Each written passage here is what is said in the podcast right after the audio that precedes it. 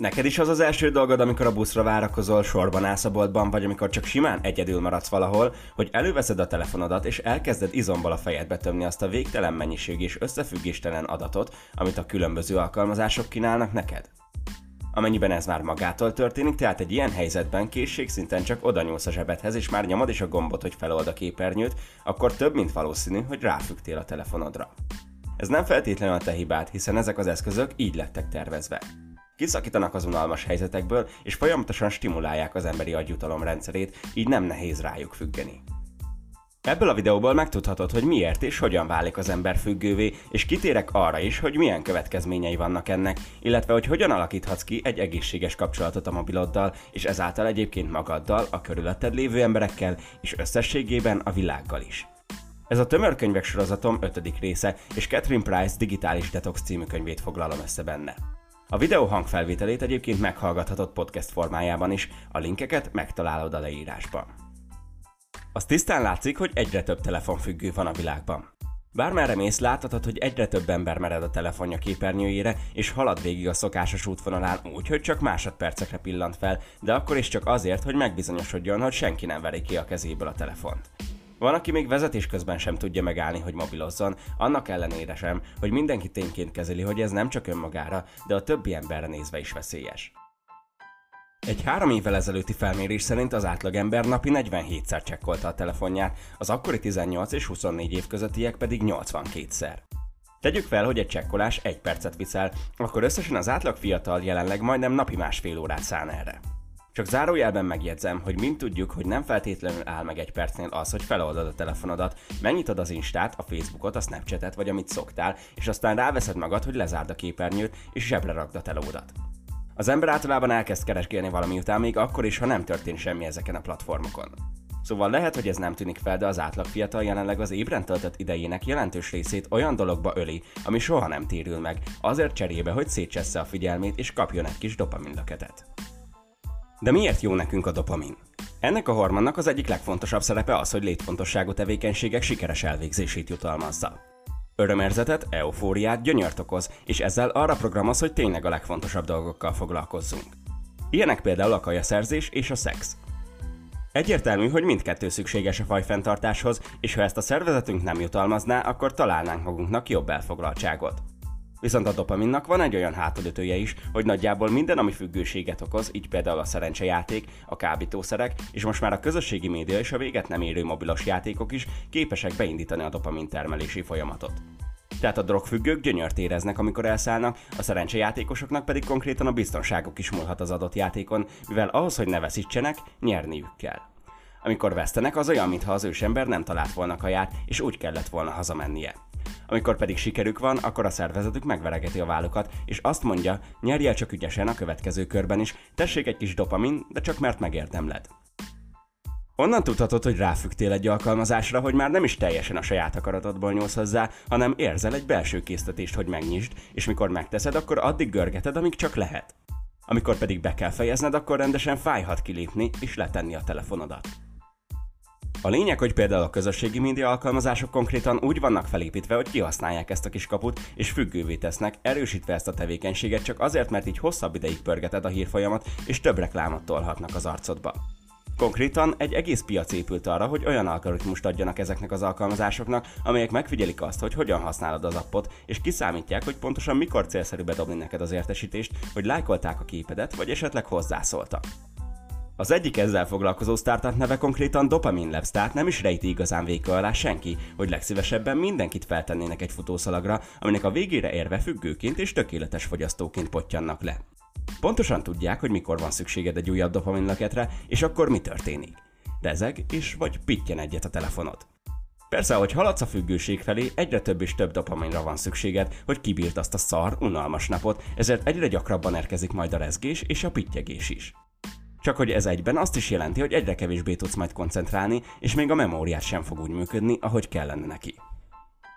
Ugyanis a figyelmet szétdarabolása totál megzavarja az információ eltárolásának és előhívásának a folyamatát. Van ugye a rövid távú és a hosszú távú memóriát. A rövid távú a jelen pillanatra koncentrál. Többek között arra szolgál, hogy az éppen megoldandó feladatok mindig meglegyenek a fejedben, tehát például amikor a mobilodat keresed, akkor ne felejtsd el útközben, hogy mit szerettél volna. Viszont a rövid távú memória kapacitása elég csekély. Az előző században a felmérések szerint még 7-8 dolgot tudott egyszerre fejben tartani az akkori ember, most az átlagembernél 2-4 a reális elvárás. Persze ezt lehet fejleszteni, de telefonfüggőként ez szinte lehetetlen. Ha folyamatosan az jár a fejedben, hogy megnézhessd a mobilodat, és gondolkodás nélkül csekkolod, amikor jelez neked, akkor ezzel a rövid távú memóriát kapacitásának nagy részét le is foglalod. Ilyenkor nem figyelsz igazán arra, hogy mi történik körülötted, csak egy dolog számít, és az az, hogy megtud, hogy mi történt. Biztos jártál már úgy, hogy meg akartál csinálni valamit, de elkezdtél telefonozni, és aztán teljesen megfeledkeztél róla.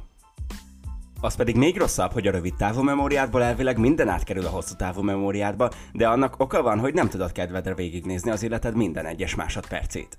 Csak a valóban fontos emlékeket tudod előhívni, illetve azokat, amelyekhez valamilyen érzelem társult. Hogyha a telefonodat bámulod, miközben beszélgetsz valakivel, nem fogsz emlékezni arra, amit mond, mert egyrészt nem is fér a rövid távú memóriádba, másrészt pedig nem is társított semmihez, mert nem figyelsz a környezetedre, és nem figyelsz teljes mértékben a másik emberre sem. Emellett pedig az sem valószínű, hogy valamilyen érzelem felébred majd benned, miközben azzal vagy elfoglalva, hogy mi történik a mobilot képernyőjén. Ugyanis ezek az eszközök teljesen összekutyulják az érzelmi világodat, hiszen a hírfolyam görgetésének üteme kizárja azt, hogy bármit is átérez. Látsz egy édes kiskutyát, ahogy a hóban játszik, és egy pillanatra felötlik benned, hogy milyen szívesen megölelgetnéd. Lejjebb görgetsz egyet, és olvasod a hírt, lövöldözés volt egy amerikai középiskolában.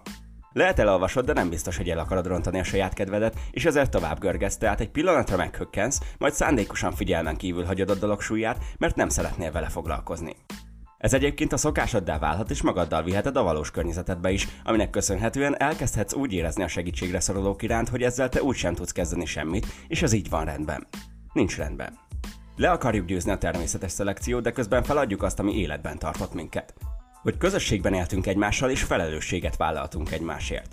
Mindezt azért adjuk fel, hogy megvegyünk valamit, amiről elhitetik velünk, hogy szükséges a boldogságunkhoz, de amint megszerezzük, rájövünk, hogy az egész nem maradandó, nem igazi.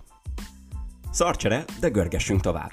A következő poszt lehet egy mém, és elgondolkozhatunk azon, hogy tudunk-e igazán nevetni egy olyan bejegyzés után, amiben tudjuk, hogy szerepel az a mondat, ami számszerűsítve összegzi nekünk a következményeket. X halott, Y sérült, a lövöldözőt pedig vagy lelőtték, vagy miután végzett, saját maga ellen fordította a fegyverét. Folytathatnám a végtelenségig, mivel ezek után láthatsz még majdnem teljesen mesztelenül pózoló fiúkat és lányokat, politikai jellegű bejegyzéseket, tényleg mindent, de a lényeg, hogy mindez pár másodperc alatt játszódik le. Ez alatt teljesen össze tud zavarodni, mert nem kéne ennyi mindent ilyen rövid idő alatt érezned. Ütemezd ezt lefekvés elé, aztán csodálkozz, hogy miért nem tudtál elaludni. Egyébként a cirkadián ritmusodat már alapból a képernyőfénye is megborítja, de erről már beszéltem az Alud sokkal jobban című videómban, és tudom, hogy a régebbi videóimban extra lassan beszéltem, és a hangsúlyozás sem volt az igazi, de azokban is értékes dolgokat találhatsz. Szóval csekkold le azokat is.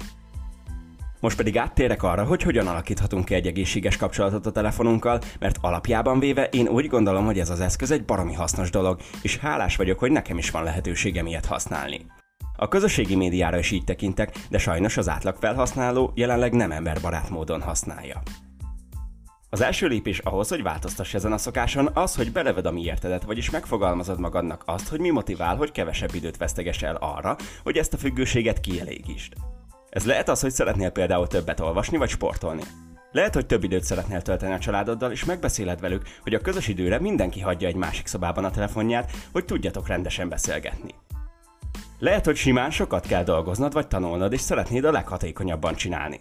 Annyi biztos, hogy valami fontos, hogy tisztáz magadban, hogy miért is akarod ezt, mert ez rengeteget segít abban, hogy sikeresen tudj változtatni. Ha ez megvan, akkor pedig neki kezdhetsz ellenőrizni, hogy mennyi időt is töltesz pontosan a telefonoddal. Erre a célra van pár alkalmazás, ami naplózza a mobilos tevékenységedet. Ilyenek a Moment és az Offtime nevű appok, de már beszéltem párszor a Forest nevű alkalmazásról is, amiben kisfákat ültetve tudod biztosítani azt, hogy ne nyúlj a telefonodhoz, ugyanis ha megteszed, akkor elszárad a facsemete. Nekem ez a módszer jött be a legjobban, mert így azt tudom követni, hogy mennyi időt töltöttem a telefonom nélkül, teljesen arra koncentrálva, amire tényleg fontos, hogy odafigyeljek. A második lépés az, hogy egy időre letörded azokat az appokat, amikre úgy látod, hogy a legtöbb időt vesztegeted. Ez nem azt jelenti, hogy teljesen felhagysz például a közösségi médiával, hogyha azok az alkalmazások veszik el tőled a legtöbb időt. Ennek csak az a célja, hogy méregteleníts egy kicsit. Ugyanaz, mintha egészséges étrendre váltanál, és teljesen kiszornád mondjuk a mekiskaját az életedből. Általában számítógépről továbbra is el tudod érni ezeket az alkalmazásokat, csak annyi a különbség, hogy ott célzottan fogsz felmenni, nem lesz olyan kényelmes, mint mikor befekszel az ágyadba, és másfél órát instázol lefekvés előtt. Az Instagram egyébként gépen kifejezetten nem annyira addiktív, mint telefonon. Sokkal másabb a dinamikája.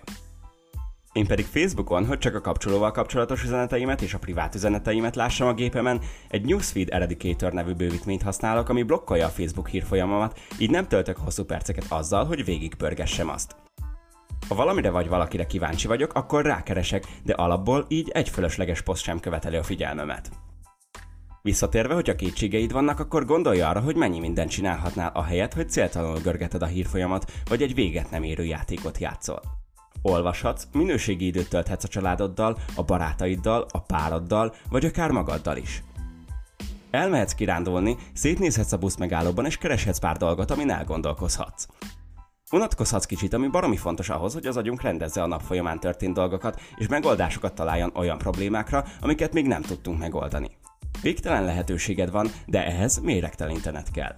Pár nap után visszatérhetsz, de akkor már tudatosan, konkrét célral fogsz a telefonodhoz nyúlni, és kiszűrheted azt is, hogy pontosan mit szeretnél látni a hírfolyamatban. A harmadik lépés a FOMO leküzdése. Ez a Fear of Missing Out rövidítése, ami azt az érzést akarja, amikor félsz attól, hogy lemaradsz valamiről, ha nem a telefonodba boskatod egy kis ideig. Ezt egyszerűen leküzdheted azzal, hogy készítesz egy listát arról, hogy ki és mi igazán fontos az életedben. Előfordulhat, hogy több száz embert követsz a közösségi platformokon, de nem mind ad valami értéket az életedhez. Lehet, hogy olyan emberekkel töltöd az idődet, akik nem is törődnek igazán veled, ahelyett, hogy több időt töltenél azokkal, akikkel mély kapcsolatod van. Lehet, hogy olyan dolgokkal foglalkozol, amik egy milliméterrel sem visznek közelebb ahhoz a ponthoz, ahol lenni szeretnél. Írd fel magadnak azokat az embereket és azokat a dolgokat, amik értéket adnak neked és közelebb visznek magadhoz. Ezek számítanak igazán. Ha az a vágyad, hogy kiköltöz Spanyolországba, akkor a napi fél óra Candy Crush nem fog ebben segíteni. Viszont ha azt az időt a nyelvtanulásra vagy a spanyol kultúra megismerésére fordítod, akkor közelebb leszel a célodhoz. A helyzet az, hogy folyamatosan lemaradsz valamiről akkor is, amikor a telefonodon lógsz. Egyrészt nem tudhatsz mindent. Másrészt pedig, hogyha folyamatosan azt bámulod, hogy mások mit csinálnak, akkor a saját életedről fogsz lemaradni. A saját magaddal ápolt kapcsolatot fog sérülni, és az nagyon fájdalmas tud lenni. Teljesen megkeseredhetsz, hogyha elhanyagolod magad. A mobilozás helyett inkább kezdj el olyan dolgokkal foglalkozni, amelyek során erősítheted a magaddal és a másokkal ápolt kapcsolatodat. Sportolj, meditálj, vegyél táncórákat, játsz a barátaiddal, vagy amikor egyedül vagy, akkor egyszerűen ülj le és érezd át az aktuális helyzetedet. Hogyha nehéz a szitu, akkor bátorítsd, motiváld és szeresd magadat. Hogyha pedig sikered van, akkor ünnepelj és dicsérd meg magadat, jutalmazd meg magad valamivel.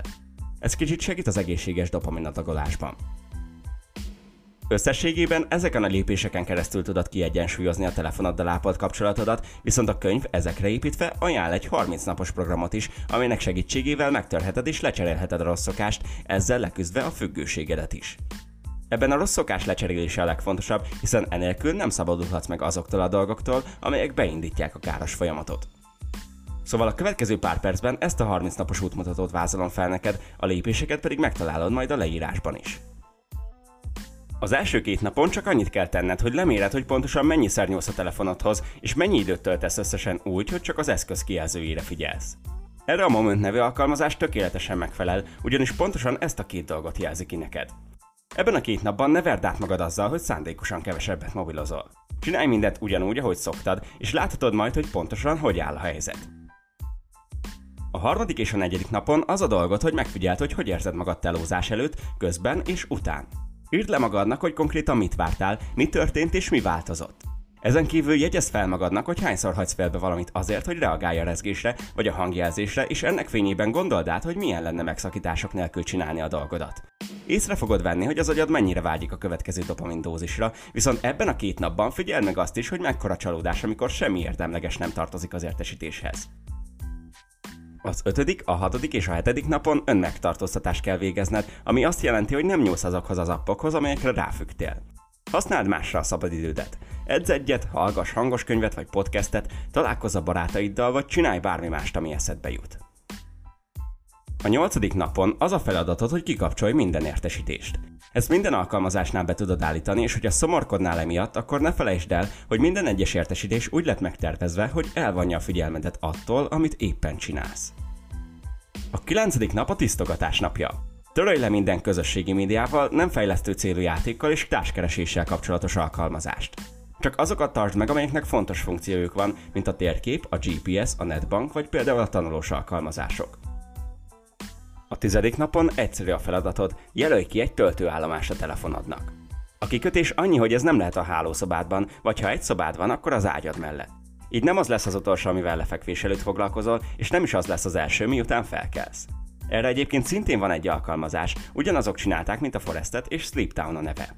Egy kis városkát kell építgetned, és napi egy épületet tudsz benne építeni, és az a célja, hogy segítsen az alvásrendet beállításában, és abban is, hogy ne nyúlja telóthoz a beállított lefekvési idő után, és az ébredés előtt.